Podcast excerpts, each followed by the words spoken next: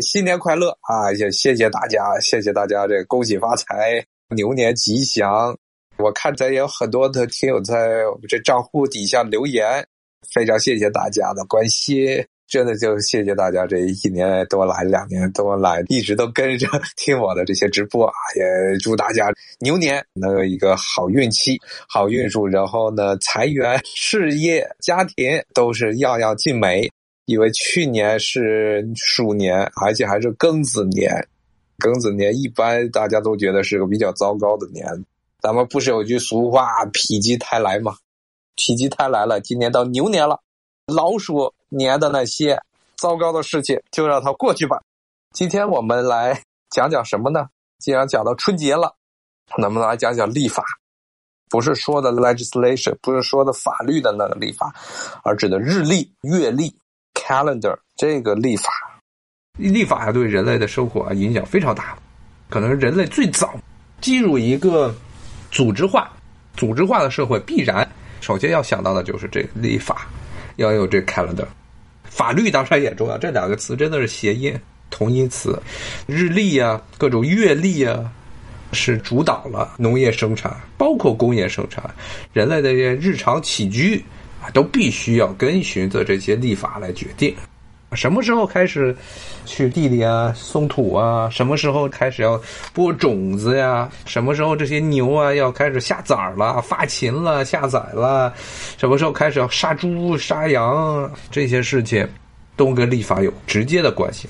那么现在现在的这立法呀。为什么今天要详细讲立法呢？一个是春节，咱们中国的春节用的是农历，农历的春节。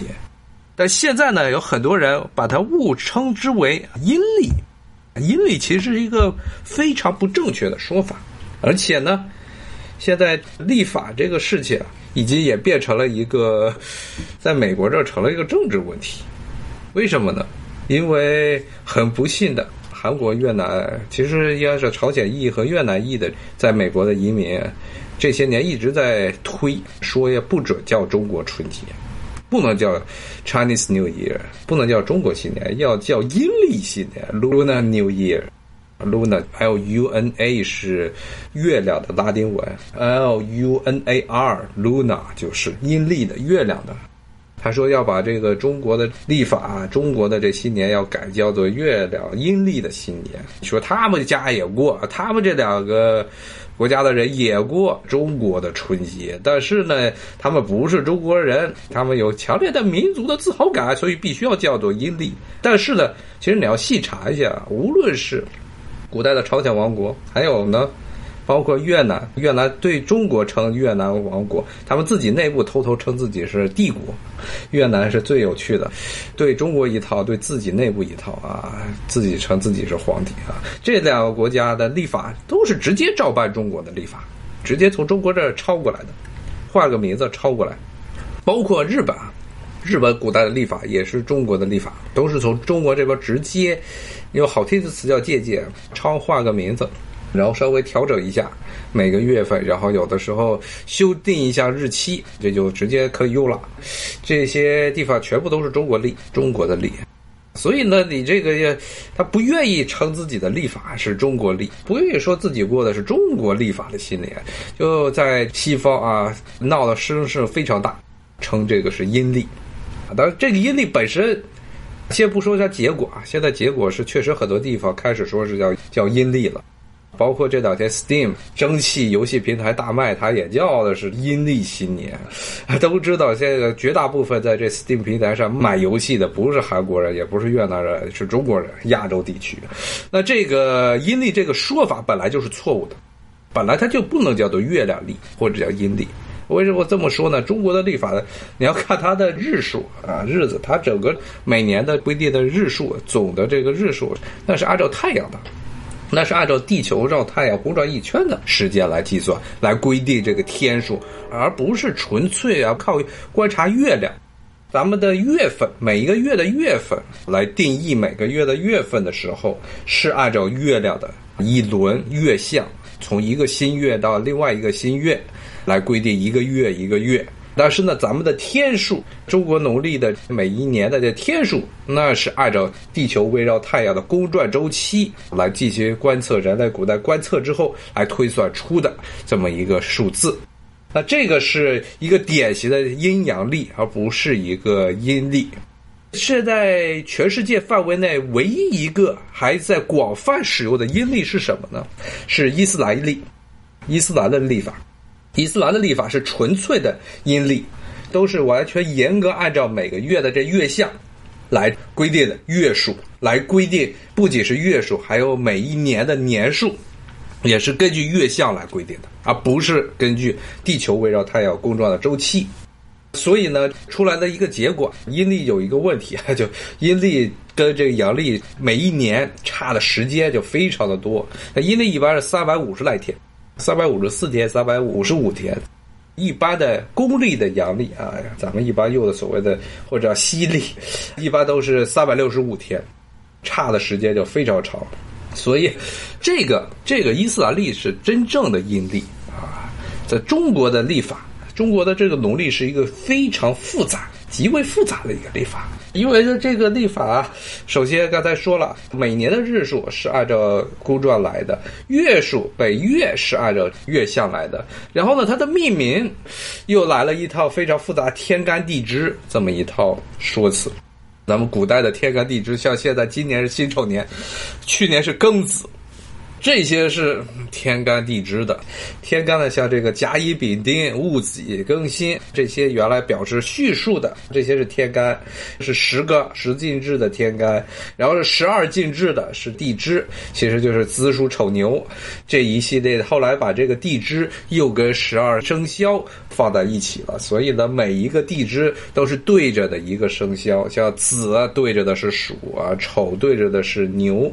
而且每隔都是六十年一个周期，按照它这么一套非常复杂的这么一套命名方法，一般都是六十年一个周期，所以是六十年一个甲子。它是一个十进制的天干和十二进制的地支进行了一个排列组合，最后是六十年一个周期。而这个地支，它的它的这个十二。为什么是地支十二啊？为什么是十二年？每一年鼠年、牛年啊，这些兔年呀，为什么它是十二一个周期啊？这既不是月相，也不是地球围绕太阳的公转，这是木星，木星围绕太阳的公转，它是十二年一个周期。所以呢，所以呢，咱们的历法是一个非常非常复杂的一个历法，既有阳历的成分，又有阴历的成分，还有木星历的成分。这是中国的农历。我看听友说这个男女婚配配生肖有没有道理？对我而言，要是从我的个人角度来说，没有充分的证据说这个天体的运象、木星对人的这个影响、木星在某一个天上的位置和对地球之间的相对关系对人的这些心理啊，对一些这些各种活动啊有。直接的心理上的直接的影响的话，没有这方面的科学证据的话，就认为这可能就是一个 完全就是一个心理的心理的因素。觉得比如说什么老鼠应该跟什么样的配呀，属猪的应该跟什么样的配呢？每年不都是有这个生肖的这些搭配吗？包括像在西方就是星座的搭配，白马八金牛，这些应该都是。目前没有科学证据，没有任何的科学证据，是一种需要有证据之后可以说是有可能啊。比如说，从某个角度来说，血型还有那么一点点的可能性。比如说这个什么 O 型 B 型 AB A 型啊的这个天体啊，对于出生婴儿的这些影响不好说，非常不好说。而且加上它这个生肖，主要是来决定的是木星。木星离地球非常的遥远，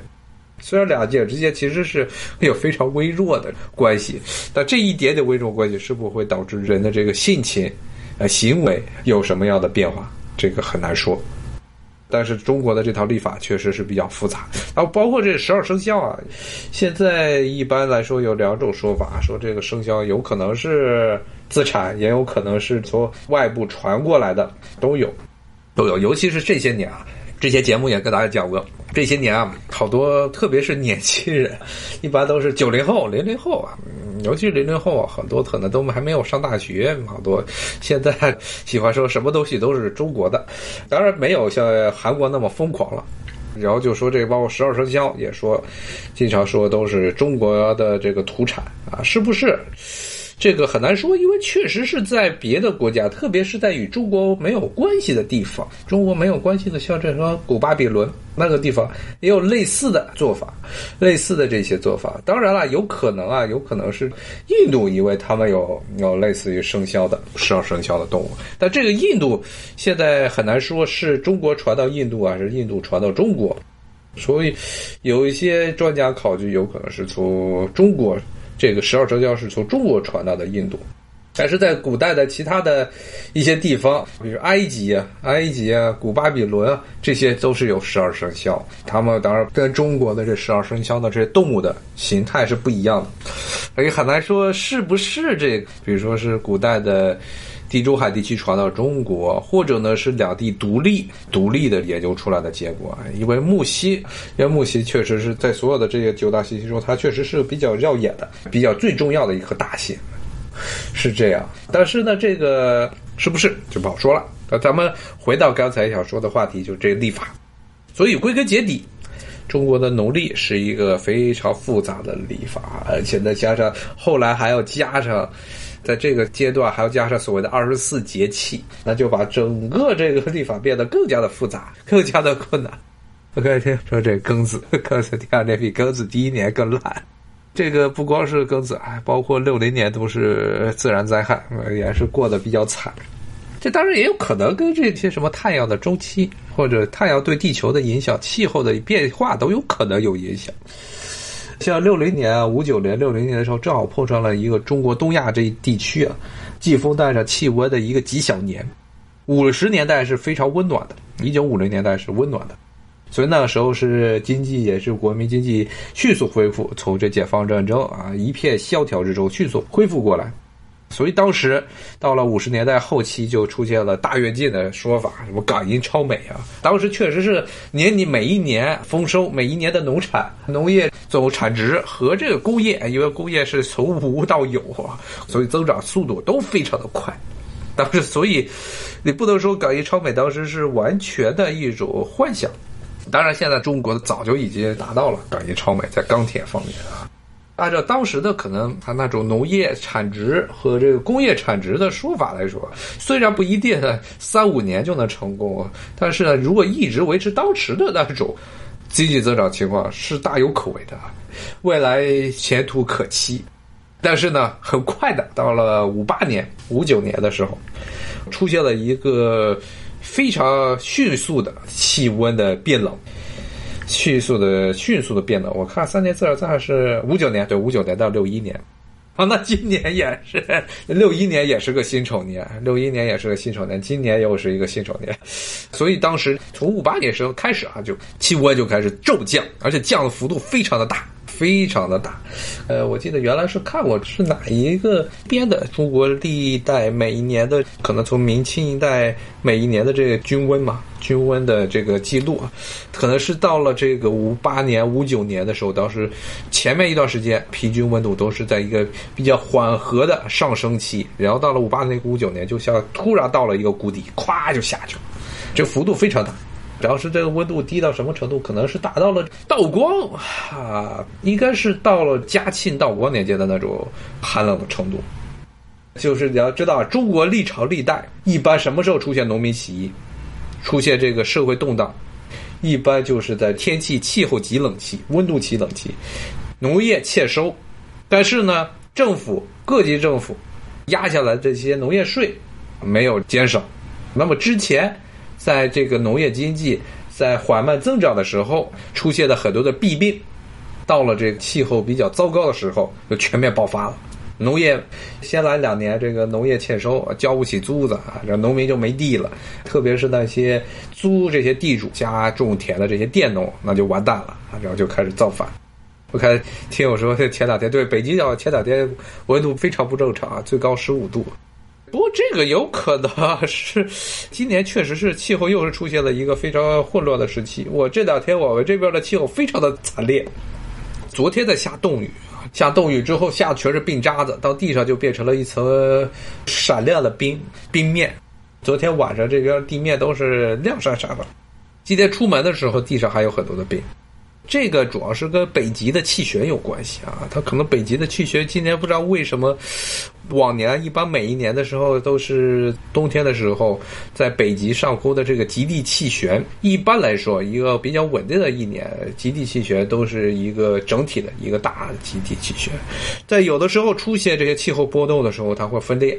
分裂出两个极地气旋，今年的话情况就是，好像是裂开了，然后呢裂开之后呢，有一个气旋就往北美这边跑了，所以我们这边过两天又要出现冻雨气候。今天晚上又要开始下雨，现在是三度，然后待会儿要降到两度，反正是这几天的气候都非常的糟糕。刚才说的是立法，有可能啊，你也别说，有可能，这些庚子啊、辛丑啊、辛丑年啊，说这些年份都不太好，有可能确实是跟地球的气候的变化周期，或者是说太阳对气候的影响的周期，可能是会有影响的。那具体的是怎么样的影响？现在的气候学，尤其是对古代气候的这些复原以及分析。只是做了一些初步的、初步的一些研究，可能像包括中科院的什么大气物理所啊，这些有专门去做这些建模的科研人员。但是现在这个话题是比较复杂，非常复杂一个话题，它是一个牵扯的，实际上是这个混沌效应啊，混沌效应，怎么样去评估每一年的这些气候的变化都很难说，但是。有可能，确实有可能是这些太阳和地球它之间的一些周期性的变化，造成了这个气候上的变化。气候的，人类是一个靠天吃饭的这么一种生物，一旦气候出现变化，农业减产、农业丰收，都会对社会造成不是不同程度上是极为强烈的影响。中国，尤其像中国这种季风带、季风带上的国家，就更是这样。凡是有季风的地方，一般就丰年就会变得非常的富庶。灾年就会变得非常凄惨，像五九年到六一年就变得惨不忍睹。当然，其实也不一定是六十年啊。其实这个周期，你看中国是九七年、九八年又来了一次极冷年。当时大家如果有印象的话，是当时这个长江嘛，冬天的时候冷，夏天的时候是这个下大雨，长江沿线因为气温上不去。气温上不去，所以呢，这个降雨带就一直在长江沿线徘徊。它这个季风导致的这降雨，所以当时这长江出现了，当时说是百年未遇的洪峰。后来靠着这个人肉的长城嘛，啊，当时解放军都过去去搭这个人肉的堤坝，把这个事情给解决了。现在呢，因为像。包括长江的这三峡大坝都修起来了，然后包括像武汉这些地方的堤坝啊，都已经重新的修筑过了。所以现在后来就是去年吧，说来洪峰的时候，其实武汉这边受到的影响就没有九七年那么的严重。你要这么说的话，确实是庚子年气候比较的惨烈。今年是不是这样，不好说。咱们还是回到立法啊，回到立法这个话题。那这个。刚才说了，中国的农历其实是一个典型的阴阳历，阴阳木心历，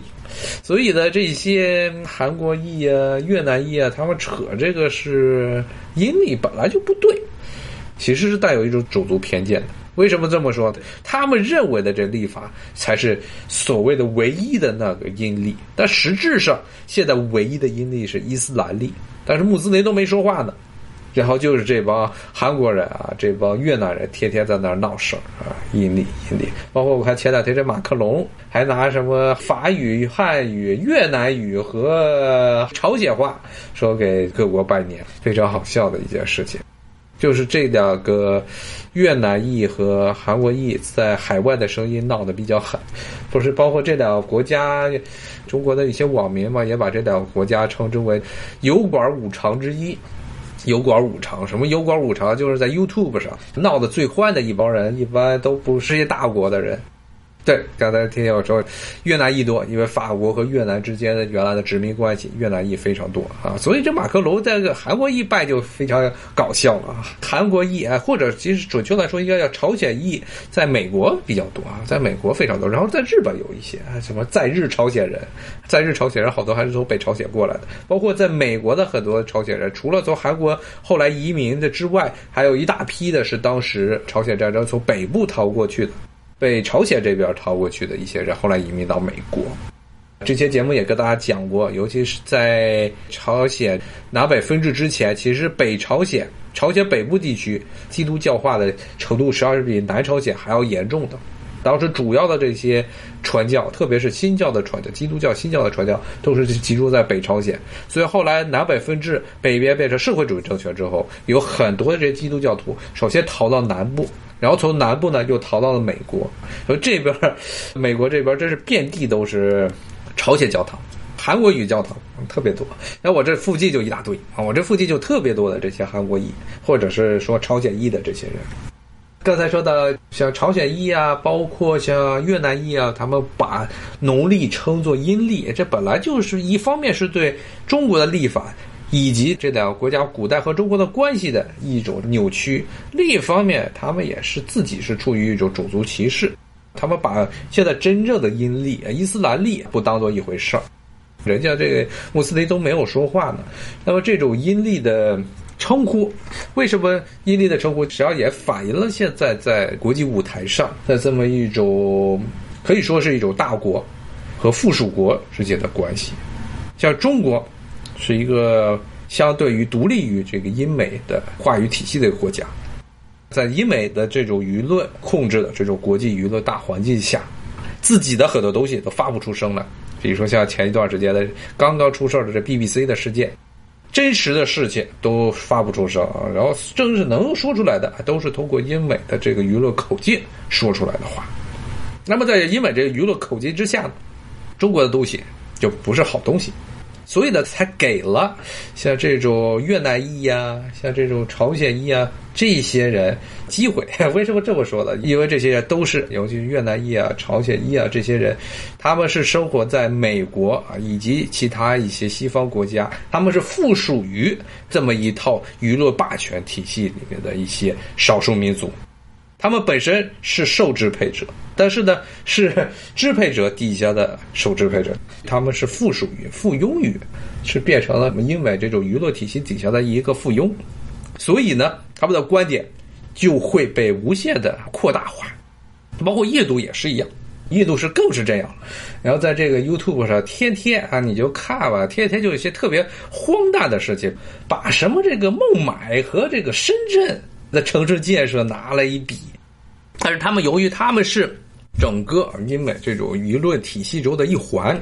一个比较低级的环节，所以呢，他们的声音可以随意的说，而且越是荒诞的事，越是用来污蔑中国的声音，反而是曝光度就越大。比如说我在 c o r a 就这美国版的知乎上有一个账户，然后他有一段时间，他隔三差五 c o r a 就给我推推这些问题，你看那些问题，哎呦我的妈！全都是一看就是印度人写的，什么为什么印度不能够取代中国在安理会五常的位置？为什么印度已经成为了什么世界超级大国？全是这种问题。所以呢，后来有一些中国的网民嘛，就把 YouTube 上弄了所谓的油管五常的说法。什么油管五常？越南、韩国、印度、波兰、土耳其，你说这个五个国家在油管上闹得特别欢。天天跟别的国家挑衅，其中最典型的就像越南呀、韩国、印度这种睁眼胡说八道，加上这三个国家都跟中国的关系一直都不好，所以呢就可以预见、想见。中国的文化啊，中国这些文化元素，他们会是多么愿意来进行剽窃。像现在最近炒的最热的就是这个韩国剽窃中国文化事件。当然了，我觉得这个是肯定百分之百是后面有推手的啊。尤其是前一段时间 RCEP 这个签署之后，中国、韩国和日本原来要搞的这个三国的自贸区，在奥巴马时代给黄了。黄了之后，这个是 RCEP 是最接近。最接近这个三国这种自贸区的这么一个可以说是敲砖石，这个时候，在对这个三国的自贸区，在下面东北亚，包括建立一个大范围的这东北亚的这么一个自贸区，是有很好的借鉴以及这个引导作用。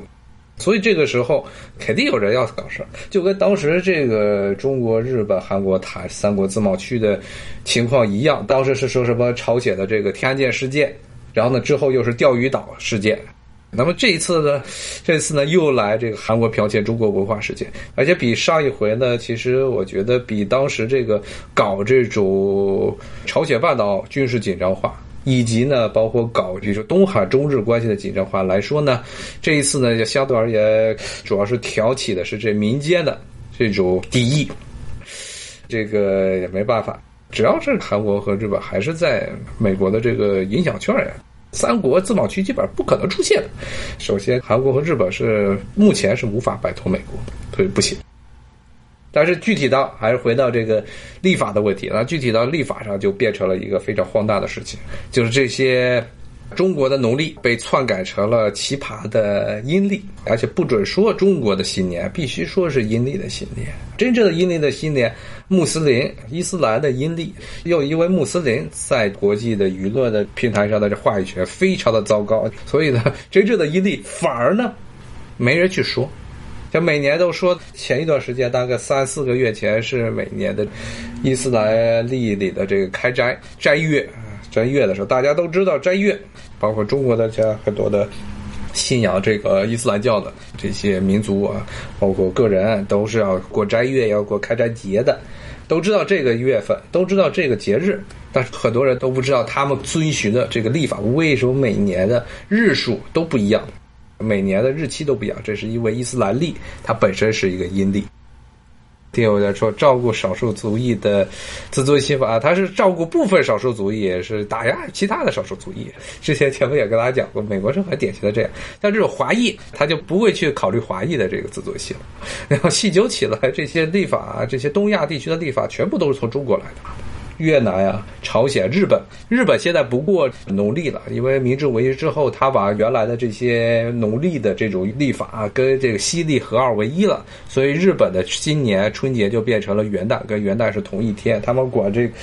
以前的旧时代的这种新年、这种春节叫做旧正月，旧正月，旧时代的古代的以前老的正月、老的古代的一月，因为日本现在不过农历的历法。中国其实，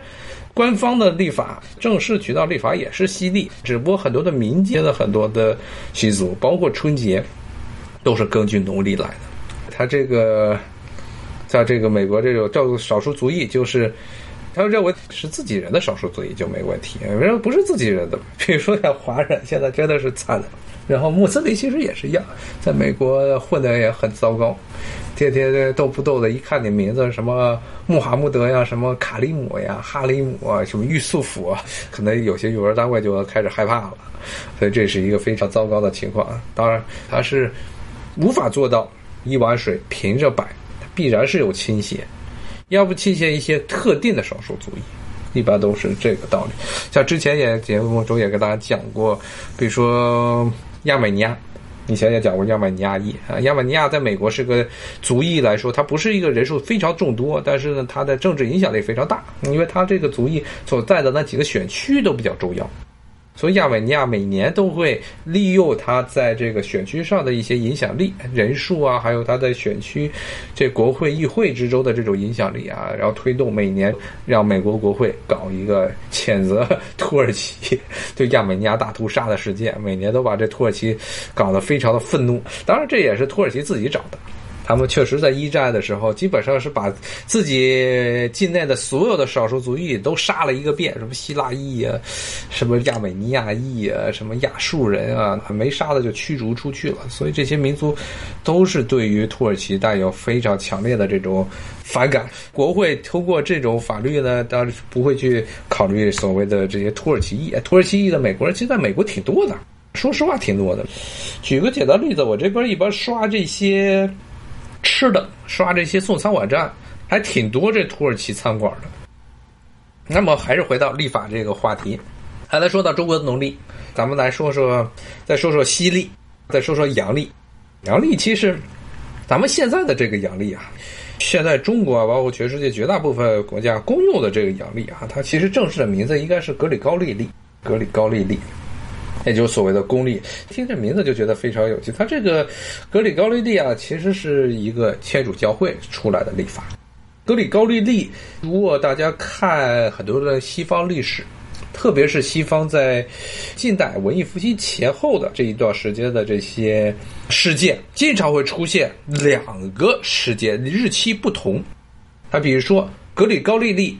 比如说八月八号，然后后面要括弧。就儒略历是几月几号？因为为什么呢？就现在的绝大部分的公历，包括中国用的这一套的历法是格里高利历，是当时罗马天主教会他们不是文艺复兴了，差不多是文艺复兴已经快完了，十六世纪末的时候，他们颁布的一个新的历法。他的名字呢是当时的罗马教宗，就是格里高利。为什么叫格里高利？是当时是格里高利十三世，当时罗马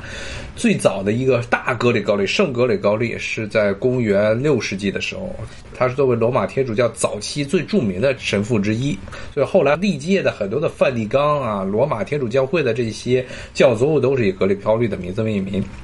那么当时颁布十六世纪末颁布这个历法的那个罗马天主教的教宗，他就叫做格里高利十三世，也是格里高利，所以就叫格里高利历。之前西方一直通用的历法是叫儒略历，儒略历什么儒略历呢？其实就是尤利乌斯。尤利乌斯是什么？就尤利乌斯这个，实际上是指的是这个朱利安尤利乌斯凯撒啊，因为这个实际上是个罗马历。也就是说，在欧洲啊，在西方的这些国家，在十七世纪之前，他们用的历法是从罗马时代传下来的。当时为什么叫儒略历？是因为正好是当时是凯撒，尤利乌斯凯撒，他名义上是当罗马的执政官，当时是终身执政官、终身独裁官。他的时候对于历法进行了修订。他当时凯撒呢，他。大家知道一个很著名的故事，包括看过著名的好莱坞电影《埃及艳后》都知道，这个凯撒跟埃及艳后克里奥帕特拉是有一腿的。凯撒在埃及，在克里奥帕特拉的这个宫中啊待了很久，甚至呢让克里奥帕特拉生了一孩子。那在这段时间呢，凯撒并不是说就天天就只玩女人，凯撒是一个非常喜欢社交、非常喜欢社交的一个社交圈里的名流。当时有个说法嘛，凯撒在三十岁之前，就是一个纨绔子弟，从不问政事，从不问军国大事，天天就是泡在女人堆和这个 party 之中的这么一个社交动物 party animal。后来之后，三十岁之后开始从政，一发不可收拾，一鸣惊人。但是呢，他这个人是个非常善于交际的这么一个政客，所以当时在除了跟克里奥帕特拉在这个宫中之外，他在当时埃及的首都亚历山大里亚也是活动非常频繁。当时就是他在亚历山大里亚活动的时候呢，跟当时亚历山大里亚是整个希腊地区，因为包括埃及其实是当时希腊文化圈的一部分啊，希腊地区的一些数学家有来往。跟他们这些人交往，后来就拍定了，觉得他们原来罗马用的老的历法不行，很挫，所以让这些希腊人帮着去搞了一个新的历法，所以是儒略历。后来这个儒略历，儒略其实就是 Ulius，就是他的凯撒出的这个家族尤利乌斯家族，以他的名字命名，就是儒略历。儒略历后来这个历法是在公元前，你想想这是公元前。三十年、四十年的时候，当时制定的这么一套立法，一直沿用到了欧洲的文艺复兴结束啊，以及这欧洲马上要进入三十年战争，这个时候才出现了新的立法。那这也造成了一个很有趣的事情。这套历法虽然到现在由于格里高利历成为了欧洲通用的历法，由于欧洲的这种文化霸权成为了全世界各地啊都使用的一套历法，咱们管它叫做公历啊。其实有些地方，比如说你看这个日本，其实还管它叫西历，就是因为它其实是西方的这么一套历法。但是呢，由于当时的这个儒略历和改变成格里高利历之间呢，它是由天主教会。来进行推动改革的，废除儒略历，改用新的格里高利历，对其中的一些天数计算，每年的天数计算进行了修正。由于是天主教会主导的，所以呢，当时与天主教会有仇的其他的基督教会，就没有使用这套历法。首先，异教徒，异教徒，比如说这伊斯兰教，他们就不理什么这个格里高利历，他不理。接着又自己的伊斯兰历。当然，现在呢，由于后来这些伊斯兰地区全部都被西方人殖民过，啊，现在也被迫的都开始使用了西方的这一套格里高利历。刚才听我说，这个国历算是很方便的历法了。其实因为咱们用的比较多啊，咱们现在基本上大家最熟悉的就是公历的历法。那你说儒略历，但是呢，还有一些教会延续至今的很多的有些教会跟天主教在历史上有仇的教会，它不使用格里高利历，它还是用古的。古代的传统的这儒略历，最典型的就是东正教。你看东正教和天主教不共戴天之仇。比如说每年的圣诞节，根据格里高利历，那就是十二月二十五号，前一天是十二月二十四号圣诞前夜。但是呢，像在俄国，像在塞尔维亚、保加利亚这些东正教地区，他们的圣诞节就是一月份。原因就是因为这些教会它不鸟。这个格里高利，你说这是天主教会那些邪恶的西方的地狱之子们搞出来的立法，所以他们坚持在教会内部还是使用儒略历。所以呢，这些地方看很多的国际新闻，就会看到俄国是一月份一月初的时候。他们开始过这个圣诞节，就是因为他们这些地方的教会用的是旧时代的儒略历。那么说到这个教会之间的这种不同的社群啊，不同的这些团体之间的仇恨，导致了这种历法的不一样。那么还要提一个类似的情况，那就是在伊斯兰教。我们知道，这个伊斯兰教虽然是有的是伊斯兰教的这个阴历，但是呢，但是呢，有一个很有趣的话题，就是这个伊朗。以及伊朗文化圈的人，虽然他们是穆斯林，他们也有自己伊朗的历法。因为伊朗的历法是个阳历，所以经常会出现一个有趣的现象，就是这个伊朗啊，他们既过这种所谓的穆斯林的这些节日，他们自己也有自己的新年。那是什么呢？就是中国这边什么维吾尔族啊，这些民族啊。包括哈萨克族，我不知道过不过，可能是乌兹别克族可能过，塔吉克族可能过。他们过的就是什么？是伊朗历的这个肉孜节，纳乌肉孜节。这个节是伊朗的新年，伊朗的新年是一种阳历，这就表现出了一个很有趣的现象，就是伊朗啊，它这个国家在整个伊斯兰世界中都是一个特殊独一份的这么国家，因为伊朗人一直认为自己的文明是要比阿拉伯人要高级的。只不过当时因为被阿拉伯人的这种武力去征服，被迫的去接受了这伊斯兰教。虽然后来伊斯兰教成为了，呃，也成了伊朗的文化的一部分，但是他们非常顽固的，还要保守一些自己与其他周边这些伊斯兰国家不同的地方。他们过伊朗历，包括由于伊朗在历史上它的影响力就跟中国在东亚的影响力一样，所以很多周边的国家，阿富汗，包括可能中亚什么塔吉克。包括了这些后来被突厥化的中亚的国家，像现在的乌兹别克呀，包括了中国这边的新疆的很多少数民族，由于历史上受到伊朗的文化、波斯文化影响非常大，所以这些国家的和地区的这些民族，他们凡是受到了波斯影响，都过伊朗的这个伊朗历。伊朗历又是个阳历，所以这两个历跟这个穆斯林的这阴历还不一样，所以两边经常会出现中国很多这些。民族这些信奉伊斯兰教的一些，特别是西部的一些少数民族啊，他们就又要过开斋节，要过肉孜节，原因就是由于伊朗历和伊斯兰历是不一样的。我看这听友说，美国有没有称之为异教徒？呃，还没有人直接跟我这么说过，但是其实是有。你要看网上社区，经常会出现这种。中国他不说是异教徒了，他说中国是这无神论者。在美国来说，这是比异教徒更加重的话。在美国，这个基本上无神论者就是要直接被打入地狱的，灵魂被直接打入地狱，永远不能翻身的。犹太人有自己的历法，犹太人有自己的这个犹太历，这也是一个比较古老的历法。当然，这犹太历啊，其实是一个也是一个阴阳历啊，跟中国的这种农历是一样，它的每年的日子、每年的总日数和中国一样，也都是按照地球围绕太阳公转周期。来决定每年的日数，但是呢，每个月又是按月相来的，所以也是一个标准的啊阴阳历。所以犹太历跟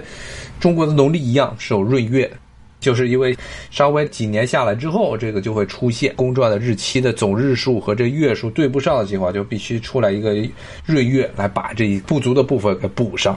所以这是犹太历。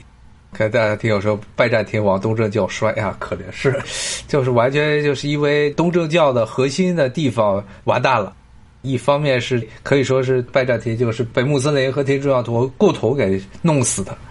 所以后来。东南欧的这些国家呀，接着依然信奉东正教的一些国家，包括俄国呀，既反感穆斯林又反感天主教徒啊。其实，在很大程度上，甚至他们更反感天主教徒。之前节目也跟大家讲过，他们宁可生活在穆斯林统治下，也不想生活在天主教徒的统治下，因为呢，穆斯林统治这些东南欧地区的时候。而且这个我看听友也在这个我的这个账户中留言啊，说关于东欧的这一块事情，在在图书馆里待很久。这其实是一个非常微妙的话题。为什么他们不愿意立刻在待在这个穆斯林统治之下呢？因为穆斯林统治下，他们因为这些东正教徒属于持金者，只要呢你给他们穆斯林交人头税，穆斯林的这统治者会保证你的信仰自由，不会强迫你皈依伊斯兰教。但是天主教地区不一样。天主教就想方设法的，必须凡是异教徒直接给灭掉，要不就上十字架。特别是在当时，天主教在十五世纪、十六世纪对东欧地区去扩张的这个时间，正好也恰恰是天主教徒最反动的时期，也就是当时的宗教审判庭。在著名的西班牙、葡萄牙这些宗教审判庭当时出现的时候，所以天主教徒是强行要求必须必须这些东正教徒全部皈依天主教，可以用东正教的一些礼仪，也就是所谓的拜占庭仪或者东方仪，但是必须是天主教徒，必须认这个罗马天主教会天主教宗作为他们的主子。包括这个乌克兰现在的问题，东西方分裂的问题也是在于此，因为乌克兰的西部地区。历史上传统意义上是个东正教地区，但是呢，从十五世纪开始一直到十八世纪是被波兰一个天主教国家统治。波兰在当地时期呢，就是强行的天主教化，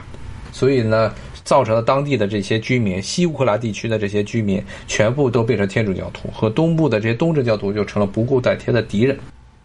看听友说奥斯曼当时切割了爱欣赏欣赏，他不光是不管东正教中，当时还非常的器重这君士坦丁堡的这东正教的大牧首。以前由于这个拜占庭帝国。在十三、十四世纪的时候的国家分裂，很多拜占庭的大牧首、君士坦丁堡的大牧首，名义上东正教的最高领袖，其实管不了什么塞尔维亚地区、保加利亚地区这些地方都不归他管。但是土耳其当时奥斯曼土耳其帝国控制了整个巴尔干地区之后呢，是把君士坦丁堡大牧首给位置给往上抬了。那些保加利亚的这东正教徒啊，包括希腊东正教徒啊，包括这些罗马尼亚这个地方，当时叫做瓦莱西亚和摩尔达维亚这些地方东正教徒啊，都归东正教大牧首，这君士坦丁堡大牧首来管了，只要管理起来方便一些。奥斯曼当然是土耳其帝国在整个欧洲地区啊，整个欧洲地区的这种。基督教地区的这套管理模式，一直到近代这种民族主义出现之前，还是比较有效果、比较有这个成效的。说句实话，是比较和平的。你要是放在西班牙、葡萄牙，当时直接杀。当时在西班牙重新征服了这个安达鲁西亚，也就是西班牙南部地区之后，包括葡萄牙南部也是重新征服之后，对当地的犹太人、对当地的这些穆斯林都是实行的强行的宗教迫害政策啊！你不信，不皈依这天主教徒，直接砍头。在当时，土耳其奥斯曼土耳其帝国收纳了大批的从这个安达鲁西亚、西班牙南部地区逃难过来的犹太人和这个穆斯林。像现在希腊的第二大城市塞萨洛雷基，拜占庭帝国时代的第二大城市塞萨洛雷基，在奥斯曼土耳其帝国统治时代叫萨洛尼卡。萨洛尼卡呢，它的占人数优势的不是希腊人，而是犹太人。原因就是这些犹太人全部都是被西班牙和葡萄牙人给撵出了伊比利亚半岛。他们流落过来之后，奥斯曼土耳其帝国当时是作为这些受迫害民族的一盏明灯。当时是土耳其奥斯曼土耳其帝国苏丹是派了很多船，一艘一艘船把这些犹太人和穆斯林给接到了这样奥斯曼土耳其帝国的领土上，包括还有一个有趣的，就是在土耳其现在也有很大的一批的高加索人，高加索的民族。这些高加索人，他们是生活在现在的俄国的，原来他们的故乡祖居是现在的俄国统治之下的高加索地区。哎，最著名的一个城市就是大家知道的索契，当时办冬奥会的时候的主办城市索契，历史上是高加索的很多部落都是聚居在这个山脉南北两侧。其中呢，像索契那个地区，以前都是些信奉伊斯兰教的一些高加索人，俄国征服之后。就把这些信奉伊斯兰教的高加索人全部都撵走了，全部都给驱逐光了，然后换上了一批东正教的俄国人。所以当时这些有大批，就差不多有几百万的高加索的居民，从他们的故地像索契这种地方辗转来到了奥斯曼土耳其帝国，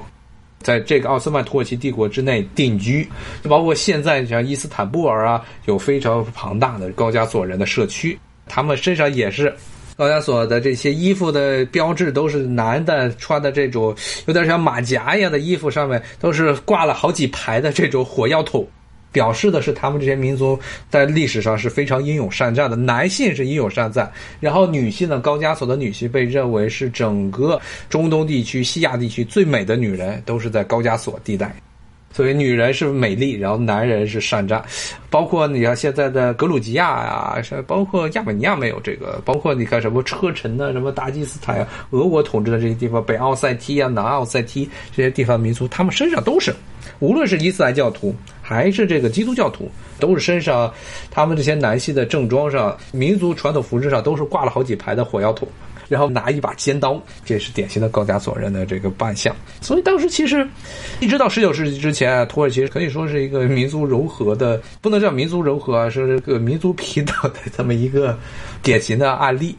但是呢，由于民族主义，十九世纪民族主义的兴起啊，造成了整个帝国的崩溃，以至于到了二十世纪初，当土耳其的这些人也开始使用民族主义的时候，就产生了灾难性的这种种族大屠杀。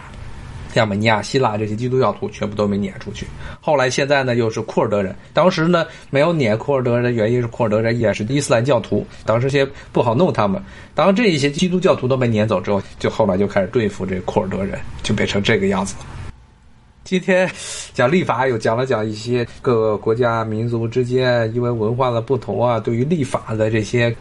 很多使用哪种立法，其实是跟。历史跟文化传统跟政治都是有关系的，就变成这样。很多的，包括现在的很多的关于立法的事情，这名字该怎么叫？什么时候过圣诞节？其实都变成了一个政治问题。真的是，我记得是我上大学的时候，当时讲政治学概论。零零年代初，当时的这样政治学概论的老师就说说，现在的这个政治学理论看起来应该是，凡是这个社会发达的地区、经济发达地区啊，是发达国家，这种政治化倾向就比较的淡薄，说的民众一般不喜欢讨论政治话题。但是现在看起来不对，这当时的中国人对于西方社会的这么一个观察，像西方国家好像都不讨论政治问题，那其实是不对的，其实是。政治话题无所不在，永远都是。在这个政治的每一个环节之中，而且很多的话题都是泛政治化，什么东西其实都变成了一个政治话题。当时九十年代末、零零年代初，当时中国人刚刚开始往外研究的时候，很多的这些对外国的这种研究啊，对外国这种理解啊，其实都是一个非常片面、非常现在的话来说是个非常幼稚的这么一种观察。其实是政治是无时不刻不在美国的文化、不在西方的这种文化的血液之中。只不过现在呢，后来呢。呃每一句话，你在舞台上，在公共场合下，每一句话的遣词造句，该用哪个词，该不能用哪个词，如果你用错了，都会出现致命的。致命的政治后果，很多艺人随便说句话说错了，这一辈子都会封杀了。别说这个，我看最近又出来一个著名的事件，刚出来的瓜嘛，那个日本的著名的声优这毛雅一去了这日本的靖国神社参拜，就当做是新年参拜一样就去拜了，现在完蛋了。这种事情。可能中国的很多人还在为这王亚一来辩护啊，说就他可能不知道靖国神社代表了什么意义。但是这种事情在美国那是被封杀，那是很简单、很常见的事情啊，真的很常见。因为这边只要是你说了一句，比如说黑人的坏话，说了一句关于这些所谓的敏感的主族裔的事情，嗯，就死定了。刚才听我说，这日本国内也有人不赞成他，应该是有，应该是有一些人。但是现在因为王牙医在中国的粉丝很多嘛，而且他配过的这角色实在是太多了啊。然后呢，大家都原来还天天说他跟宋刚能成一对儿，现在也成不了一对儿了。但是估计后面这些中国的这些手机游戏的手游的这些厂商也不敢找他来做配音了。这宋刚最近一直把他跟这毛牙医当 CP 的这宋刚最近可开心了，什么这。原神这个游戏最近又找他来做广告，又找他来做这个 C 位的配音。但是这毛牙医去了一趟，结果神社就别想，什么都别想。这种事情在美国呢就太常见了，太常见了。因为这种说错话就直接封杀。你别说封杀普通人，你看建国都完蛋了。不说推特前两天说了，说他的那个账户是永封，绝对不能让他再接着说话。好，今天呢，咱们就讲到这儿。哎，谢谢大家的关心，说身体挺棒啊。现在基本上，我最后再跟大家说一下我这的鼻子的情况，鼻子基本上还有可能百分之二十，还是近处能闻得到。比如说我刚才喝了一口橙汁，嗯，喝进去的时候，或者这是鼻子贴着这个橙汁闻的时候没有问题，但隔远一点，比如说隔出来二十公分左右的距离，就 就不行了。好，今天咱们就讲到这儿啊！也谢谢大家的关心，非常谢谢大家的关心，祝大家牛年行牛运，Happy 牛业！祝大家新的一年心想事成，红包多多！谢谢大家，咱们下回再见，春节快乐，拜拜。